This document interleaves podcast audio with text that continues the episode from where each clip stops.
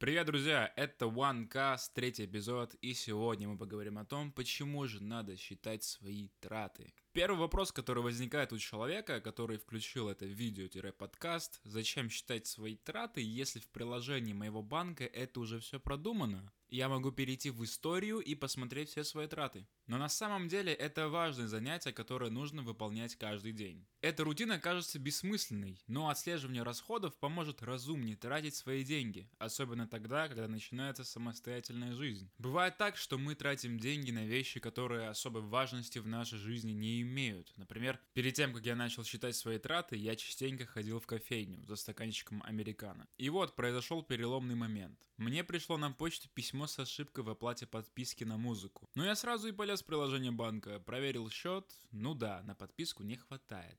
И мне стало интересно, а сколько вообще я трачу денег, что мне не хватает даже на подписку? Оказывается, только на кофе я потратил 5000 рублей за один месяц. А эти 5000 рублей можно было потратить на вещи, которые принесут побольше пользы. Например, абонемент в зал который мне обходится в месяц 2300 рублей, то есть у меня еще и останется сверху. Бюджет – это живой документ, который со временем должен меняться в соответствии с потребностями и целями. Осознание того, что вы постоянно перерасходуете или недорасходуете средства по одной категории расходов в вашем бюджете, поможет определить, нужно ли сократить или увеличить расходы по этой категории в бюджете на следующий месяц. Если вы не знаете, куда уходят ваши деньги, вы не сможете распознать негативное поведение в отношении расходов. Например, если первоочередной задачей является погашение долга с высокими процентами, включите погашение долга в свой бюджет как постоянный расход. Ежемесячно вносите в бюджет сумму, предусмотренную для погашения этого долга долга, а затем отслеживайте свои расходы, чтобы убедиться, что вы платили столько долга, сколько планировали. После погашения долга делайте то, чего не могли делать пока были в долгах. Например, отложите деньги на покупку новой видеокарты. Чтобы грамотно оптимизировать бюджет и добиться положительной разницы между доходами и расходами, надо изменять потребительское поведение. Четче осознавать свои потребности и не давать эмоциям влиять на процесс покупок, чтобы не покупать лишнего. Например, год назад у меня появилось резкое желание выучить финский язык. Но я и пошел в книжный и купил учебник по финскому. И так получилось, что за этот год я ни разу не открыл эту книгу. Наглядно видим, что покупки на эмоциях являются самым главным врагом вашего и моего кошелька.